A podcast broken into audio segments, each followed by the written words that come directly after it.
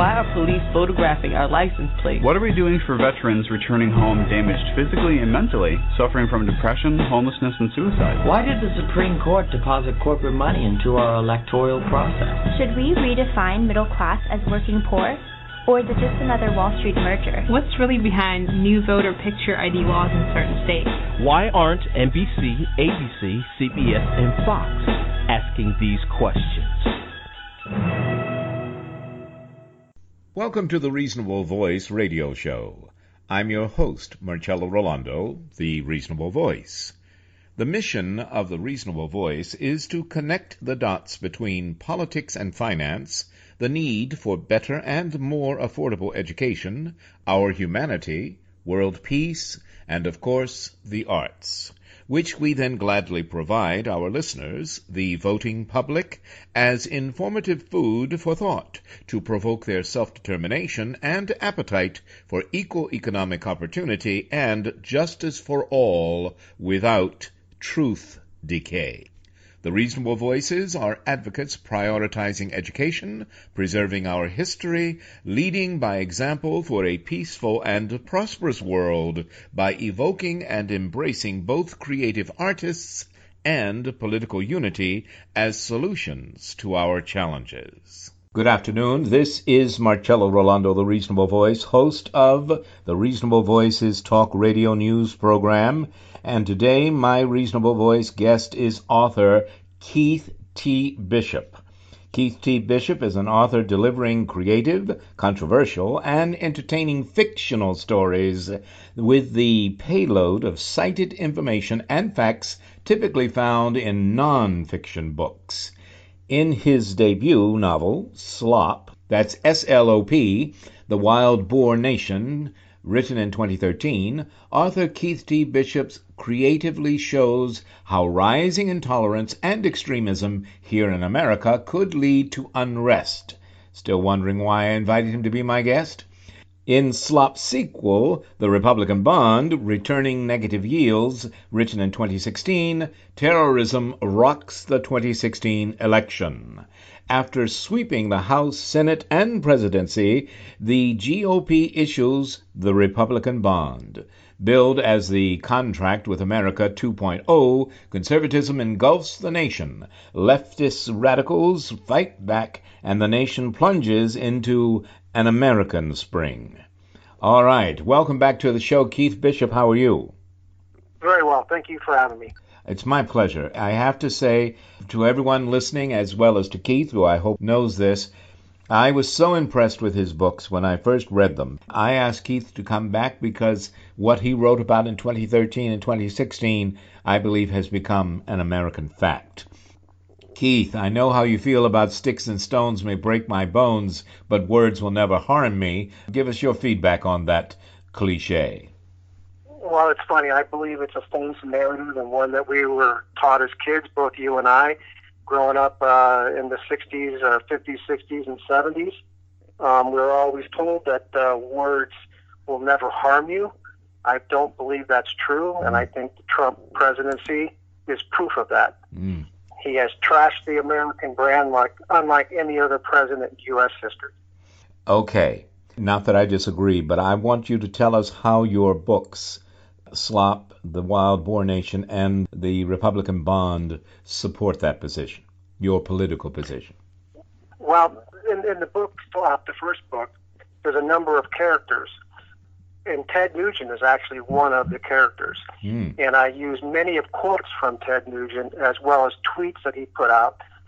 And I also use other characters to basically go show, to show where racism and bigotry and, and people who are intolerable of others' beliefs can be hurtful and can actually bring society to a brink. When you live by threats and bullying tactics, most people don't respond to those, mm-hmm. and at least they're not in a positive manner. So in Slop, what I tried to do is characterize, and I use wild pigs, wild boars, to personify a radical fringe gone mad. A small group of pigs basically become disenchanted with man because they're losing their lands and drought in Texas and so forth. And they persuade a, uh, a group of 15 to 20 to start killing humans. And then from there, they persuade a whole bunch of wild hogs, basically hundreds of thousands, that basically man is now the enemy. Mm. So what I'm trying to get to is, is that people's and words and actions can lead disenfranchised people who feel like they've been left behind. And you know, it it bears reminding everyone listening that while when you say this in in 2018, uh, we're actually pre-recording on the 5th of November, the day before the midterm elections. When author Keith Bishop says that, I'm sure many of us will think, well, uh, well, obviously. But the point is, he said it in 2013. He warned us in 2013 and in 2016, and here we are. So it's still not too late to read his books. I don't get any money for saying that. I just say we need to understand one of the many points that uh, Keith made to me when we originally talked years ago was that it only takes a small number of people to make these negative changes and to launch America in a very different direction. I think we're also seeing that, but expand on that, if you will, Keith. Absolutely.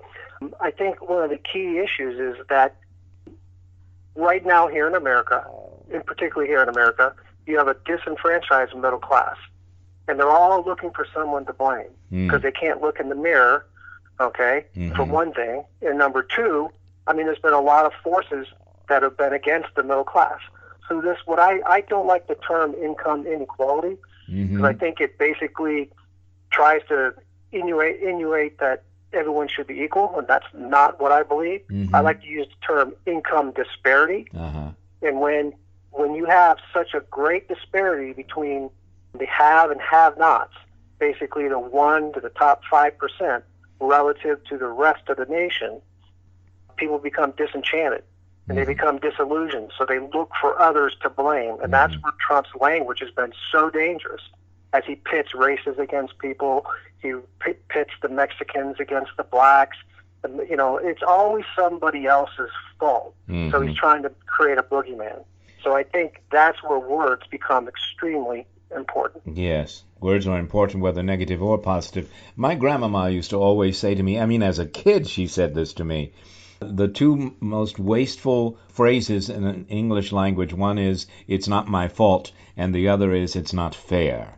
What do you think about what my grandmama said, Keith? Well, I think she's 100% right. Another point that I'd really like to make, which makes this Trump presidency so dangerous, mm-hmm. is that his tactics and his language, okay, and his bullying tactics has basically given a green light to acts of intimidation and violence. Yes. Basically using those as acceptable negotiation tactics for every debate, whether mm-hmm. it's at home or abroad. Mm-hmm. And I, I, I think all you got to do is look what happened with Saudi Arabia and MBS here in the last three weeks. Yes. And can you draw a correlation? Maybe, maybe not. I think you can. Mm-hmm. So, the ability of a radical fringe uh, to sway a, a disenfranchised middle class to embrace once unthinkable ideals no matter the consequences. I believe that's a quote from you somewhere. How are we, before Trump was elected, uh, everyone I knew, everybody I knew, said to me, Don't worry, there are not enough people to elect him no matter what he does or says. Well, that was then. And my favorite line from uh, what is it, National Treasure? How about now? So he, yeah, yeah. So here we are, and he is elected, and he. Uh, I'll give him one thing: he's certainly transparent. He doesn't try to hide what he is, except when it comes to, you know, assaulting women or harassing women. But, but other than that, he's it's right out there for us to all see. Why is it, thirty to forty percent of the voting public don't see it? What do they need? I don't think they care. I really truly don't. I think that they they they believe in the, the Trump mantra that America first. Hmm. and and by any means possible. I mean, I think they they look and they say this unraveling phase that Bannon talks about. Yes. Okay, where there's this huge, you know, historic income inequality. We have massive de- deficits, which they're now contributing to. Yes. Okay, the shifting demographics, a dysfunctional healthcare system, life expectancy rates by what zip code, a terrible education system, uh, infrastructure that's decayed, racial biases that we are worse now probably than ever, Mm. obscene gun violence, and taxation that favors capital over labor, and foreign policy disasters. You know, all of that combined, and, and Trump, you know, always basically the, everything's falling apart, and only he can fix it. And I think they truly believe that. I hear you, Keith, and I'm and I'm not disagreeing with you, but I've always liked to believe that when anyone, when not anyone, but but a lot of people people get angry. Anyone can get so angry they want to do something terrible to somebody else in the heat of an argument, especially if it's assisted by alcohol. But it becomes deadly when there is a gun easily accessible at that moment. It may be a person that would not ordinarily do such a thing, but there is this weapon. And the weapon, guns are a major issue for me, but it's not just guns. Weapons are words. Weapons are racing um, uh, in an automobile past a, a school bus with red lights flashing and killing fourth grade Girl Scouts trying to clean up the highway. What what is it if they don't care? I, I guess let me say this. I believe that the Civil War never stopped. It just went underground. It raises its head periodically, and now it's being given the permission to raise it without covering up in white sheets. But it's more than just a, a, a, the residue of the Ku Klux Klan. There, something has been reawakened. It has always been there. It has always been in the in the minority. I'd like to think. Uh, but w- what are your thoughts? It it had to be there. Trump didn't invent this. What do you think? No, I don't think he did either. But I think you know, Trump realized. I mean, think about it. Trump basically has been a Democrat the majority of his life. Yes. He knew he had no path to the presidency via being a Democrat. Mm. We also know Trump has had no morals, ethics, or any real value system his entire life. Exactly. So he was willing to basically subjugate all of it in order to become president. And he tapped into this this anger that was, you know, basically begin, well, it didn't begin, but he he realized and he tapped into this what you're saying an underground, mm. you know, anger that's always existed. And with the election of Obama, um, I think that's what sparked it. And then the rise of the Tea Party immediately after. Yes. Um, I think what uh, a point I'd really love to make is, and I, and I heard him actually on Fareed Zakaria's show yesterday. James Fallows, the uh, the author of Our Towns, mm-hmm. he mentioned that when there's been these big waves, so there was a wave for the Democrats in 1974 and Mm. 2006. Well, Mhm. those came upon scandals of the GOP. Yes. Watergate, and then the Iraqi War, etc. The two big waves for the Republicans occurred in 1994 and 2010, Mm. and that came after big Democratic president, you know, accomplishments. Yes. And when Obama passed Obamacare, it was the end of the world. Yeah. We've now we've now fallen into a socialist regi- regime, which is a false narrative. Yes. But I think it's very important, very important. And I think that's what sparked all this anger. And when I started seeing that, that's when I decided to resign from my position, and I had to swap the Wild Boar Nation. Yes. And it seems to me also it bears mentioning that um, it's it's the states that we now refer to as red states that really have the most difficulties because of their state governments as well as national limiting their access to health insurance, affordable health care. Um, those leaders are hurting the very people who are electing them. What is the rationale behind the voter in a red state? I wish I could explain that. They're voting against their own best interests. Yes. I, I, I think though the one thing, and, and I and I will be writing a new book. I'm actually already started. There will be no politics involved, Okay. but it's basically going to be a white collar worker um, working with blue collar workers and understanding that mentality and, and hopefully bridging the gap between both. But it's the mentality that of of the more rural areas of being self self reliant and anti government. Mm-hmm. And I think it just boils down to that. And it doesn't matter. Even if they are actually getting more in compensation from the federal government, you know, per capita than the rest of the people across the nation, particularly in cities. Hmm. All right, we're going to take a short break. We're talking with author Keith T. Bishop, working on a new book, but I'm talking to him today about Slop, the Wild Boar Nation, and its sequel, The Republican Bond, Returning Negative Yields. There's another book I want to talk about too, but more of that in the second segment. Stay with us, we'll be right back. And now enjoy Watchfire music featuring vocal artist Jenny Burton singing Tear Down the House from Is Anybody Listening? Tear it up, uh, uh, yeah, we gotta tear it up.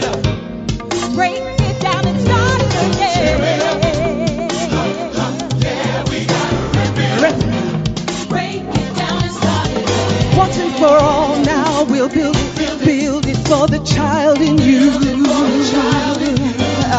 Innocent hearts now we'll build it, we'll build it for all the world to use. Once in the past, those who built it did the things they had to do. But something happened along the way. Ah, something happened along the way. Something managed to go astray. It's true. Now we gotta tear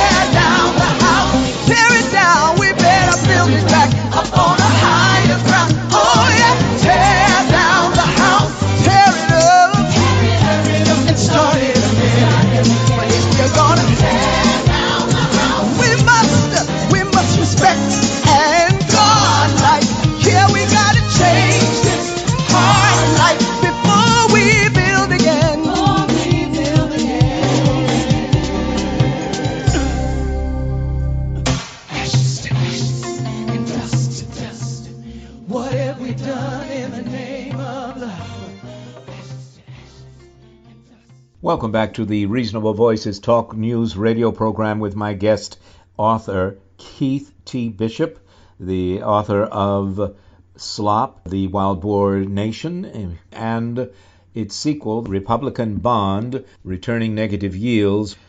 I don't want to leave these books, but I want to make certain we cover also what I think is, well, maybe not your newest book, the short story Make the Dog Park Great Again, written in 2017. I know that continues the Slop saga. Can you tell us a bit about it? Yes, so it's a short story that could be read in about 15 minutes. Mhm. But basically, I just, um, I was appalled that Trump was elected. I was shocked and dismayed. So I tried to write something that was kind of entertaining and yet an allegory towards what I felt the Trump presidency would, would turn out. I hope it doesn't come true to fruition, but basically, Champ is elected the new leader of the dog park, and he comes in and he basically reverses all of Bo's policies. So I used Bo as Barack Obama, and that was actually the name of his dog Yes. in, in the White House. And he basically comes in and reverses all of the policies of the dog park, basically separates the dogs, basically and exiles a number of dogs that were supporters of Bo. And basically the whole thing falls apart. And eventually Champ 45 is overthrown and basically in a coup Hmm. and uh, the whole family eradicated. But I tried to do it in an entertaining yet somewhat true, possibly true fashion because Champ is is brutal and he uses bullying tactics and intimidation and actually murder to enact his policies. You know, there if if we're really honest with ourselves, there is uh, nothing new about a dictatorial or autocratic, uh, a despot, whatever, demagogue, whatever label you wish to put on it. Let's just say a man, a person of power who can convince a few people, which you pointed out to me, I keep keep wanting to stress, a few people get enraged and we've had military and civilian people described in 1930s Europe by the shirts they wear, by the things they did on a Saturday night, and and uh, I'm not going to give them publicity at the moment, but I'm just trying to remind people if you look at Donald Trump and and his administration and the quiet one standing on the sidelines, Vice President Mike Pence, this is not new for the world, but it is, at least in all of its bullying, blatant behavior, it is more contagious than it's ever been in America, and it certainly comes with leadership that is national and statewide leadership permission to be this new America. What do you think? I totally agree, and it's not just here in America; it's happening across the world. Yes. It's happened. It happened. Just happened recently in Brazil. Oh and yes, it yes. happened in, in parts of Europe where autocrats have been elected. So this far right extremism is not just. I mean, it's like I said. If it can happen here in America, it's you know America's supposed to be the shining light. Yes. Well, the shining light is America saying, "Go for it." Hmm This type of behavior and this type of administration is acceptable. So once it is acceptable, once it becomes a new normal, I hate to use that phrase. I think the media plants that as much as reports it. Uh, but once it becomes the new normal, how do we? What do you think, based on the research you've put into this? And I do want to get back to how you make uh, teach us lessons, educate us through humor, because that's an amazing tactic used certainly since Shakespeare. But I wonder how you feel about what is this turnout? Is it a re, i i we what we know it's a response to Trump, but what else is this huge midterm turnout that will have taken place before anyone hears this show? What is that about to, for you? Is it encouraging? Is it what? Too late? I, I think it's encouraging. It still may be too late, at least for now. 2020 will be what what you know really is foretelling. In the Republican bond, Mm-hmm. what happened was is I I wrote that conservative sympathizers were going to strategically terrorize certain precincts like Cleveland, Ohio, Yes. Cuyahoga County, Denver, Miami-Dade, that were big Democratic strongholds in order to quell the voter turnout. And in some ways, we've already had that voter suppression already happen here in the United States, Yes. which has been well documented. So I'm hoping, like all progressives, that this is actually a real turning point where the young are starting to finally get involved in the Democrats that have been labeled lazy for not voting in their best interest Mhm. will actually really start to turn out. Yes. But I mean, in all, I mean, in all honesty, how the Democrats are not going to win both the House and the Senate in these days, I find mind-boggling Yes. and very, very concerning. Well, it's true, and we should be concerned. We should also not, as an excuse by any means, there's an awful lot of money going into propping up uh, the senators because Trump is scared of failure. He's more scared of failure by not keeping the Senate than he is of impeachment by not keeping the House.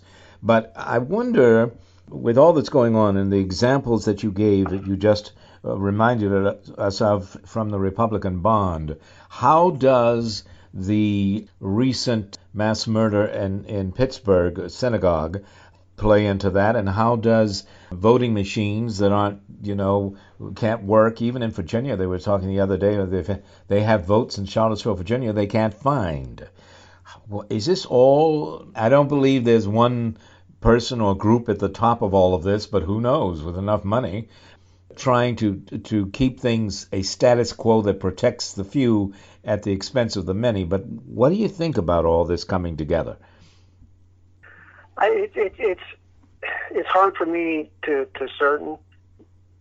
All I know is it all falls into a same pattern though of fear and intimidation. Mm. And fear and intimidation is a very very powerful tool. Yes. Throughout both of my books, I you know I try to try to basically. The, the, I guess the term is strength is power. You know, we're going to be you know we're going to overcome by basically being powerful. Mm. Okay, militarily wise, And and, and if everybody takes that tack, okay, it, then war is the ultimate. Yes. Will be the ultimate end end result. Uh, that's all there is to it. Yes. Which is sort of happening, you know. I mean, Afghanistan, how long has it been? Almost 18 years or so? Um, 18 years. Yeah. I wonder. Let's let's shift for a minute at least. It's um, I am encouraged by the turnout. I do believe every action has an equal reaction, which is why we have to keep check on ourselves and understand, please, no matter what happens in the midterms, this is not over. Doesn't matter which side wins. This is not over. Nope. At all. So, having said that, tell us about your new book. You said you've started one. Give us some hints. Well, like I said, it's going to be not, not political at all. Uh-huh. Um, uh, it's going to be basically how a white collar worker down on his luck, been basically unemployed, and ends up working in a blue collar sector, mm-hmm. and he's like a fish out of water. Mm-hmm. But by doing that, he learns and he gains to appreciate the talents and the wisdom and the work ethic of the middle class blue collar worker. But also, the blue collar worker gains a respect for an admiration of somebody willing to basically come in and do a job that they weren't willing to do when they were 20, 30, or 40 years old yes. with no skills.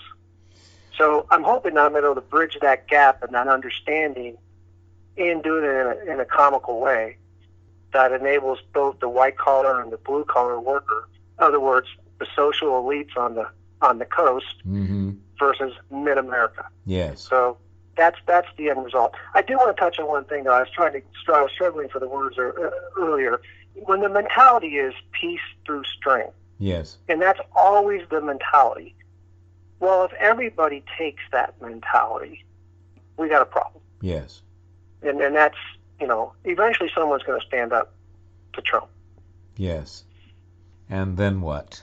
I you know and then what? my wife, friends. Uh, associates, people I direct in shows, whatever, they're all asking uh, because they know I have a, a real appreciation for history and, and, and, of course, I'm very much involved in politics, but they're asking why won't anyone stand up against Donald Trump? And of course, when your party, although I have to say, I started out giving the Republican Party a better uh, evaluation, a better uh, opinion that they were not going to go down with him. They were not going to, uh, even though pragmatic self service, they were not going to uh, let him taint them. Well, so much for that theory. Uh, Correct. You, so why? Why? Why are they not standing up to him? And they all think they can somehow benefit. Now, now I'm speaking specifically about Republican governors, but most especially Republican members of Congress. What are they thinking? They they they've got what they wanted. They're too, you know. I find it humorous that they that the Supreme Court justices being nominated and then approved is such a big deal. Mm. It's not like they got 60 votes. Yeah, yeah. So, I mean, this isn't this isn't like just three years ago when you need to have 60 votes to pass a Supreme Court nominee. Yes. So I find that in a, that in itself as an accomplishment a joke. Ah. But they got their tax cuts. Yeah. Once again, this is this is a struggle between labor and capital. Mm-hmm. And the GOP has been anti-labor for eons. Mm-hmm. So I think it, it all boils down to that. Well, you know, the conservatism of the Supreme Court and their tax cuts. Yes. Because tax cuts solves all problems. So they believe. Yes. Well, and when they talk about tax cuts for the, the, the middle class and for the small businessman, that really isn't true.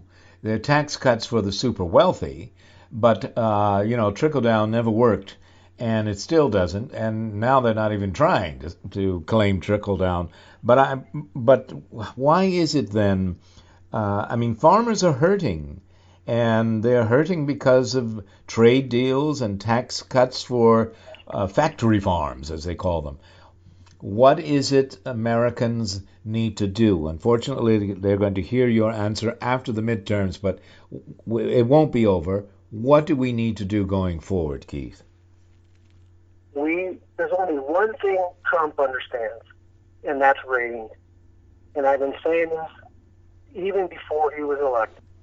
That if we don't stop him, it's the monster's only going to grow. Mm. And there's only one way to stop him. He must be smothered in numbers. The young, the old, the white, the black, the brown, the straight, and the gay. Everybody. All religious doctrines. All education levels. They got to turn out in huge fashion and vote him out. Mm. If he gets, if he loses 51-49, it's not enough. He needs to lose 65-35, Yes. 70-30. He must be totally squashed at the ballot box. Yes. And no let, other way will solve this problem. Exactly. And we both stress, both author Keith Bishop, my guest today, and I stress the, the that this this negativity, I'll put as nice a euphemism on it as I can, needs to be crushed, but not crushed through violence, crushed through the ballot box, crushed through voting, crushed through running for office and, and progressing America forward. What do you think, Keith? I completely agree. Any other way, and we risk an American spring. Exactly. Do I believe it's going to happen? I don't think so. But it's possible, Yes. and history has proven it.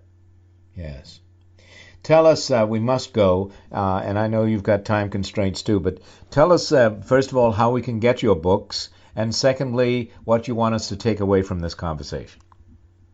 Okay, um, you can buy them on Amazon, but my website will give you brief descriptions and links to Amazon and, and links to short stories that I've written outside of this. It's keithbishopbooks.com. That's K E I T H B I S H O P B O O K S dot com. And on my blog tab, I've had a number of articles that have been published. Um, they detail politics, Trump, stock market, Bitcoin, um, universal health care, and why that's so important. So I try to delve into, and I have a couple short stories. So I try to delve into a number of topics. So that's the best way to learn about my books and all my writings. And everything is also available in paperback, Slop the Wild Boar Nation, and the Republican Bond Returning Negative Yields is in paperback and ebook, and everything else is in ebook format. And again, I want to mention both books, uh, Slop and the Republican Bond, were warnings, entertaining, edutainment, warnings long before Trump was elected president. So we need to listen to what Keith Bishop is writing and saying and visit his website. Keith, take us out with what you want us to think about and remember and act upon based on this interview. That this view that the world is a dangerous place, it's true. Mm-hmm. But the world's also a beautiful place, and people can get along. Okay? And if we're not careful and we let the demagogues, we let them control the narrative. Mm. Okay? An American Spring, an unraveling of society, is absolutely possible. I mean, all you got to do is look just south of our border, just in our hemisphere, all the unrest in South America. Anything is possible. And all it takes is one act, one crazy act that could spark a number of things unfolding. The unintended consequences could be significant. And I just, you know, I hope and I actually don't think it will happen, but I know that it can. And that's where I wrote the books. I actually wrote Slop. Almost 90% of Slop was written prior to the end of 2012. Mm. And the Republican bond, I had finished in May of 2015. And I had warned that some type of terrorism was going to enable the GOP to sweep all three branches. And then they're going to enact their radical policies. And when they do, the consequences will be significant, and the leftist radicals will begin to fight back. And then that's when it can all fall apart. And that's what I'm hoping to, go to, to avoid. Yes. And I hope the midterm elections have come out in a way that that does avoid that. But again, democracy, humanity, is an ongoing battle between our better angels and bullies. Okay, we're going to have to run, Keith. Uh, I so appreciate your taking the time out of a busy schedule to talk with us today. Keith T. Bishop, author of Slop, The Wild Boar Nation, and The Republican Bond, Returning Negative Yields. Please buy them, read them. You will be happy you did. Thank you so much, Keith. All the best to you. Take care. Thank you so much. Bye Bye-bye. now.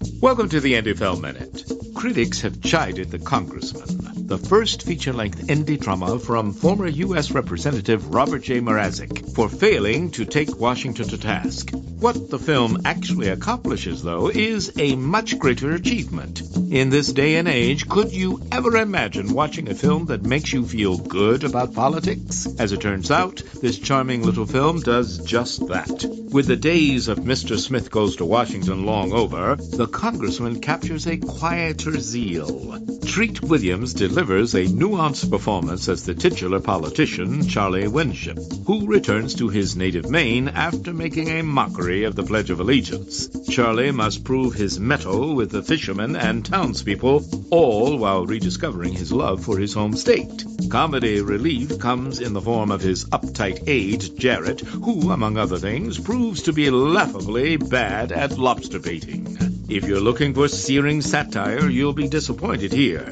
Instead, the congressman follows another surprisingly classic story structure, that of the romantic comedy. Knowing that the pressure is off for a serious takedown of American politics, you can sit back and, like Charlie, dare we say it, fall in love again. The Congressman, not in theaters, discovery through rental. Hello, I'm Marcello Rollando, the Reasonable Voice, thanking you for joining us and becoming one of the reasonable voices heard round the world. Never forget, America's mission is keeping promises. Haven't Americans promised to do unto others as we hope they will do unto us? Love thy neighbor as thyself? Elevate tired and poor to land of the free opportunities? Instead of duping devout, eviscerating electorate, and violating campaign finance laws? Aren't we here to preserve the love that trumps all evils, protect the race of all races, defend the right of life on earth to have an inhabitable planet? Not abandon the less fortunate, re-enslave diversity, nor shun those voting to marry whomever they love. America's mission is not crystallizing collusion between corporatism's checks and racial imbalance, nor allowing Republican leaders to enable a night of broken glass in our homeland. Our mission is not to become what is abhorrent to our founding ideals, but rather to continue the idealist journey, to fulfill individual hopes, neighborly aspirations, and global peace. Are Americans good Samaritans or antagonists casting the downtrodden as an invading caravan advancing upon us to steal our $200 million presidential payoff to hush this truth? His southern border threat is a mirage. Doesn't Home of the Brave mean Americans symbolize the courage to transition human beings targeted by villains from tragedy to comity? Isn't that America's raison d'etre? Is it American to allow fear, trolls, and hackers to manufacture, then exacerbate the Great Divide? Isn't free will the power to choose whether to descend into a new civil war or, cleansed from the ashes of Nixon's Southern strategy and Cheney's twist on trickle down, ascend to a new dawn's early light? Listen. 33 of our United States have elected more than 100 women and 75 veterans. While there were shortfalls, worthy candidates like Heidi Heitkamp and Leslie Cockburn both reflected and illuminated American service that honors all in the arena, particularly nurses, teachers, and women, especially all who've lost children to violence. America exists as the tie that binds all to the ultimate realization of our Declaration of Independence from Made in America tyrants. knowing our Gettysburg Address and I Have a Dream, enlist a nation now conceived as cities, suburbs, and rural households in union. True American patriotism resists a questionable president using questionable tactics to question the legitimacy of a legally appointed special prosecutor who is protecting Americans from those aiding and abetting America's true adversaries. Americans are not a welcome mat for any bully pulpit, nor were we born with dollar signs in our eyes, envying a Trump family trumping common sense with the nonsense of a Trump administration. But we were born to forever answer the call in the eternal struggle between good and evil. In Thanksgiving, we need honor and reward first responders and veterans and care for mental health caregivers because the American dream is more than thoughts and prayers after mass murders and more than confirming what is past is prologue. Arguably, it was not the Democratic Party that energized our 2018 midterm elections, but Democratic Americans heeding the need to reconnect with our humane foundation. Whether our outward uniform is military, apron, or overalls, millennial or senior, laundry rooms, high heels, hard hats, power suits, or classrooms, whether living in the nightmare of oil shellacked beaches, pipe-lined reservations, life-destroying forest fires, or crumbling under the devastation of gun violence, because some choose to deny millions affordable health care, to reject climate change truth, and to profit from streaming numbness to Sandy Hook, Pulse, Las Vegas, and Parkland Preammo, to Pittsburgh Synagogue and Thousand Oaks College Country Night. 2018 voters elected our next steps forward. We are not here to be consumed by the hellfire of an indifferent president apathetic to what trials and tragedies befall Americans from Florida to North Dakota and Puerto Rico to California. We are here to be the stewards of earth and the loving guardians of all life upon it. America's 2018 homecoming is the beginning of our new transformation. From 11 November 1918 through 22 November 1963. From LBJ and Nixon Vietnam betrayal and from Trump Pence complicity. To a new House of Representatives filled with every American hue, gender, and persuasion. We are Americans because we care enough to make heaven on earth for any two or three gathering in the name of human decency, asking, seeking, knocking. Never forget. Thank you. And join us. Become one of the reasonable voices heard round the world. Thank you for continuing to listen to, support, and share the Reasonable Voice Blog Talk Radio with family and friends, especially online. We enjoy hearing from you, and in response, yes, we are now accepting new company and business advertisers and welcoming organizations seeking to be one of our sponsors. So please do continue to email us at thereasonablevoice at gmail.com. However, if you prefer to simply make a donation, your donations are greatly appreciated and can be made through PayPal by clicking on the donate button found at the top of the homepage of the Reasonable Voice voice.com website. Thank you for joining us today to make every day as reasonable as possible. We hope you will download and share our downloadable podcasts. I'm Marcello Rollando, the Reasonable Voice, hoping you will become one of the reasonable voices heard round the world.